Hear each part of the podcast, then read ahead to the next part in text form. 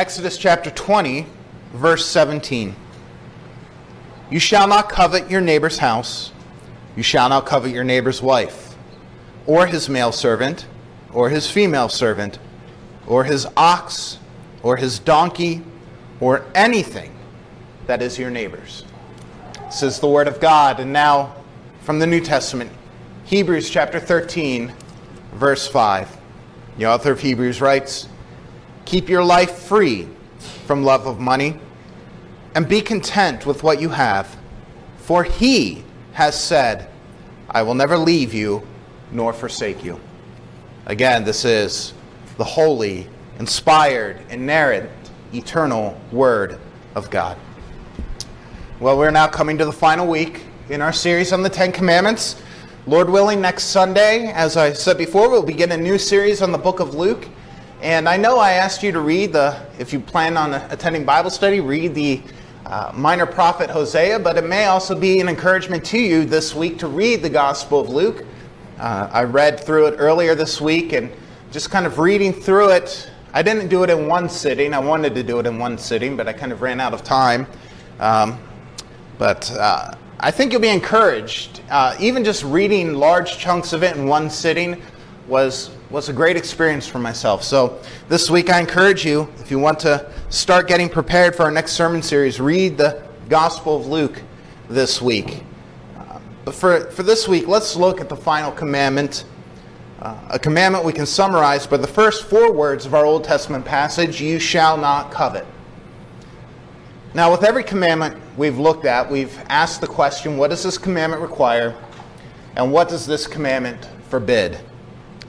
And we could summarize this commandment by simply saying that this commandment requires contentment with what the Lord has given us, and what is forbidden is discontentment with our own estate. In other words, be satisfied with the good gifts the Lord has given you. Don't grieve because your neighbor has been given more. And certainly do not desire or lust after the possessions of your neighbor. Now, that being said, you might notice something very different about the 10th commandment. Something that makes this commandment stand out from the other nine. Every other commandment we've dealt with in this study has focused on outward actions, outward sin. Don't worship false gods. Don't worship God in a way He has not commanded. Don't blaspheme His name. Don't neglect to, to observe the Sabbath. Honor the authorities God has placed in your life. Uh, don't murder. Don't commit adultery. Don't steal. Don't lie. These commandments, as they would have appeared on the stone tablets that God gave to Moses, all address external actions, physical activities that we do with our mouths, our hands, our lives. But this commandment has an internal focus. This commandment deals with the heart. Coveting is not an external action. You can covet, and no one except the Lord and yourself will ever know about it. Coveting is a heart condition, brothers and sisters. Now, of course, we know that all throughout our study on the Ten Commandments, every commandment ultimately comes down to the heart. We know that breaking each and every commandment begins with sin in our hearts, that the outward sin, the outward action, the outward breaking of the commandment is not the only way that we violate God's law. We violate, we break the law of God first in our hearts. Now, someone recently sent me a great message online.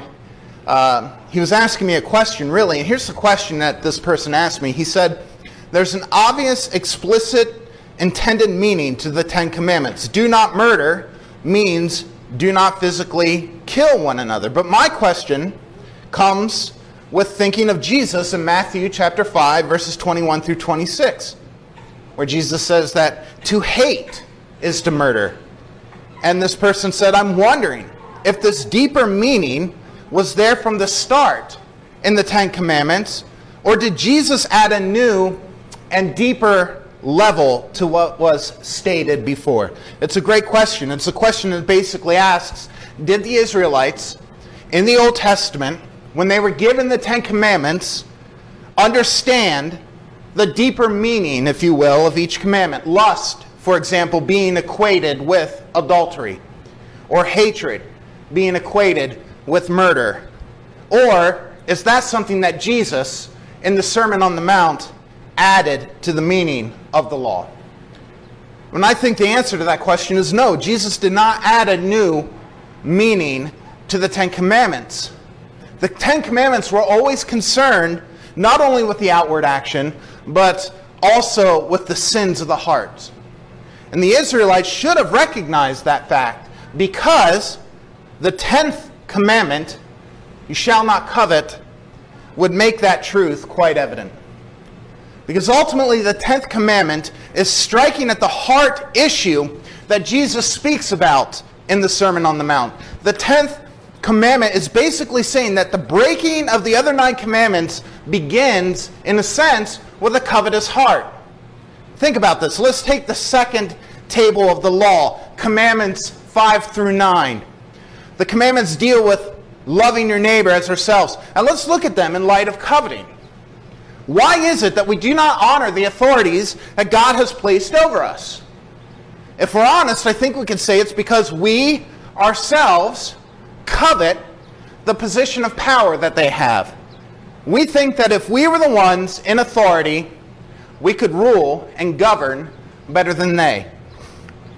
Why is it that we murder? Jesus says the sin of murder begins in our hearts. But where does that, or, or, I'm sorry, the sin of murder begins with hatred in our hearts, but where does that hatred come from? It flows from covetousness. Maybe we hate our brother or sister because they have a name and reputation we covet. Maybe they have something that we long for. Maybe they have the life that we wish we could have and we hate them for having, having it. Covetousness leads to hatred. Cain murdered Abel. Why? Because he was angry. He's angry with God and his brother. And why was he angry? Because he coveted the approval that God gave to Abel and not to him concerning the offerings that they brought before the Lord. Why do we commit adultery? Because we desire, we lust, we covet sex outside of the covenant bonds of marriage. Why do we steal? Well, that's obviously because we covet the physical possessions of our neighbor. Why do we lie? Bear false witness against our neighbors because we covet their good name, their reputation, their popularity, their status in society. Coveting is the internal heart sin. It is the root of all sins against our neighbors, brothers and sisters. But more than that, it's also the root of sin against God as well. Let's consider the first four commandments, the commandments that deal with loving the Lord our God with our whole heart, soul, strength, and mind. Why do we commit adultery? I'm sorry, idolatry. Why do we commit idolatry? Why do we worship gods other than the true and living God, breaking the first commandment. Because when we covet things like money or possessions, we are not taking satisfaction in God Himself. And thus we're elevating, we're making into gods whatever it is that we covet. When we covet, are we truly worshiping God in a way that He has commanded us to worship Him as the second commandment requires? No. We're worshiping graven images. Uh, the, the Puritan Thomas Watson said we may not be worshiping graven images in the gathered worship service, but he said we're worshiping graven images on our coins and our dollar bills rather than the image of the invisible God, Jesus Christ. When we covet, we break the third commandment because by coveting, we are not showing the reverence and awe that is due to God's great and holy name. When we covet, we break the Sabbath because we're striving to find our satisfaction in, and rest not in Jesus, the Lord of the Sabbath, but rather we're searching for peace and rest in physical possessions. This is why coveting is so serious, brothers and sisters. Coveting, breaking the 10th commandment, is the root cause of us breaking all the other commandments. Now, the question some of you have is how does that happen? How does such a seemingly innocent sin, like coveting, lead to such tremendous law breaking? How does coveting produce things like idolatry, murder, theft, lying, adultery, and so on? Well, the Puritan, Ezekiel Hopkins, was very helpful here because he outlines four degrees to coveting which leads to outward law breaking. He said the first degree of coveting is this it's a film and shadow of an evil thought, what he called the imperfect embryo of sin before it is shaped in us or has any lineaments or features. Now, it's those quick little thoughts that pop up in our minds, those little blips of temptation that spring up within us out of a, out of a sinful heart desire. It's what the Bible calls every imagination of the thoughts of our hearts. And these thoughts, these little imaginations, they are sin. Genesis 6, verse 5, calls them wicked and evil. And Ezekiel Hopkins says these little sparks, they have to be stamped out. They have to be, they have to be put away and repented of, lest we have an uncontrollable wildfire break out in our hearts.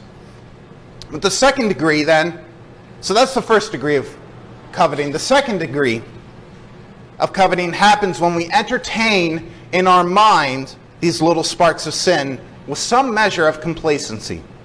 Hopkins says that when a sinful object presents itself before a carnal heart, there is an inward response that affects it, affects the heart with delight, even with some symp- sympathy towards the sinful thought. We're drawn to these evil thoughts and desires. The third degree then of coveting takes place when once we entertain these thoughts, we give our assent, our approval to the sin. We may, in our own minds, at this point, condemn the sin. We might even quote the law to ourselves.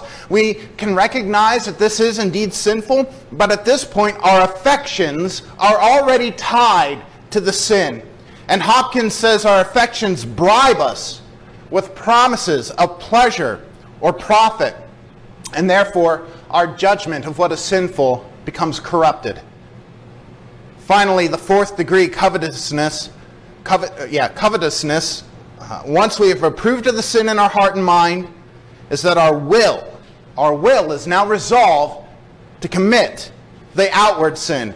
And at this point, then, the sin, uh, Hopkins says, is fully formed within us it lacks nothing except the opportunity to bring it forth into an open act.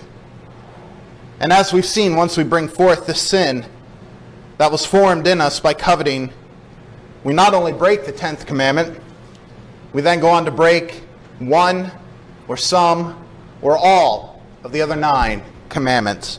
It's a slippery slope of sin, brothers and sisters there's really, I think, probably no slope that is more slippery than the sin of coveting.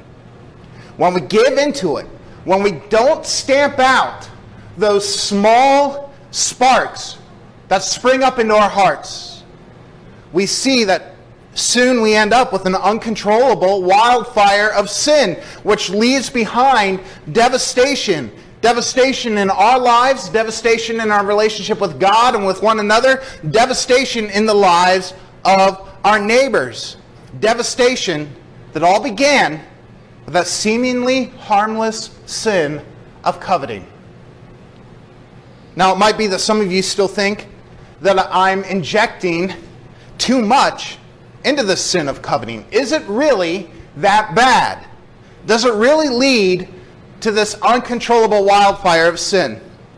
Just because some dusty old Puritan says that it does, doesn't mean that that's the case, and I recognize that, but let's consider this question How does the Bible speak of coveting? One of the things I, I did in, the, in, in preparing this sermon is I did a word study to see how the New Testament speaks of coveting.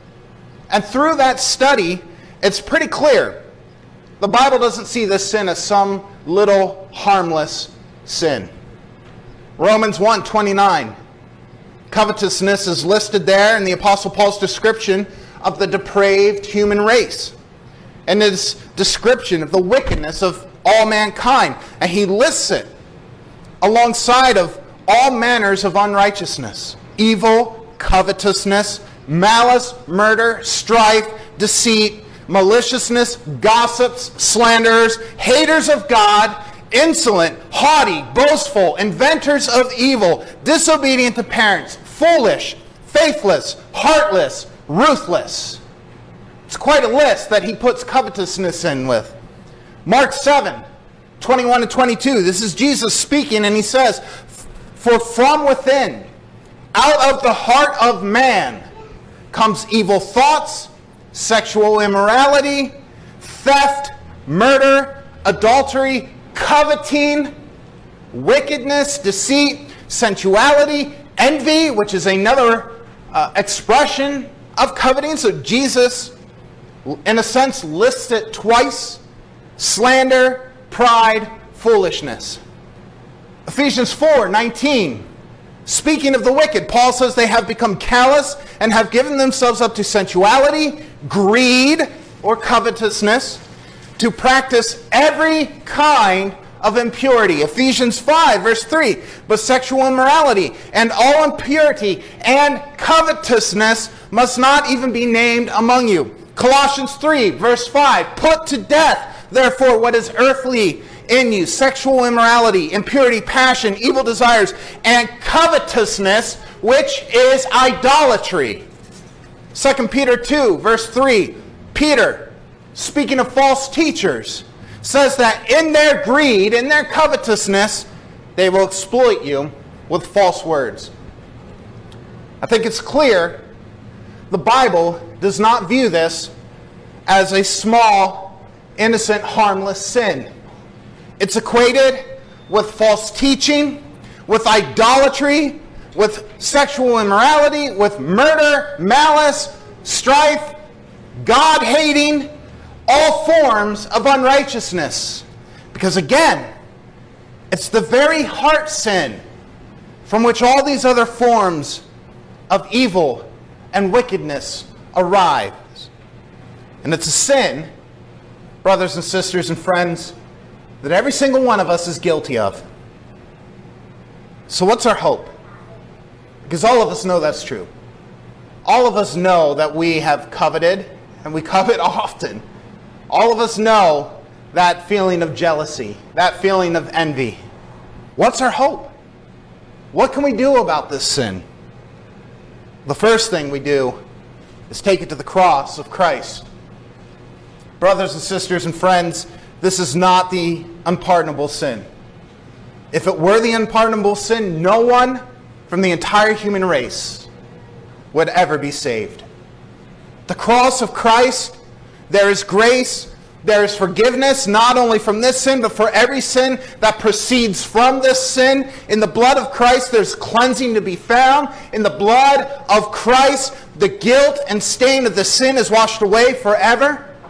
For those who turn to Jesus, for those who look to the cross and trust in Christ's life and death and resurrection and trust in his cleansing blood, the sin is removed from you. As far as the east is from the west, it is thrown into a bottomless sea, a bottomless sea. This sin no longer stains you before the eyes of God the Father.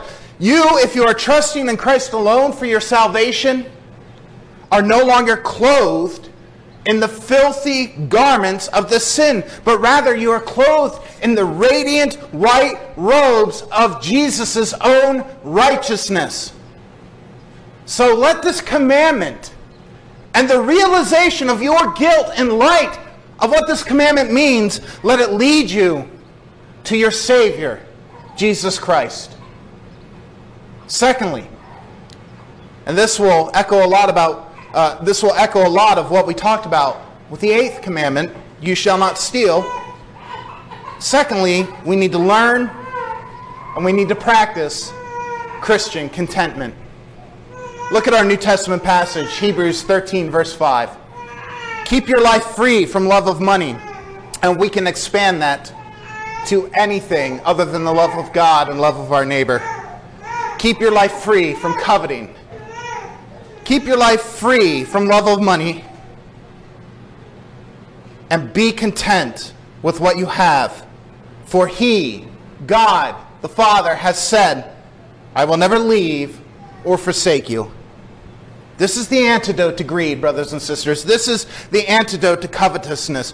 This is Christian contentment.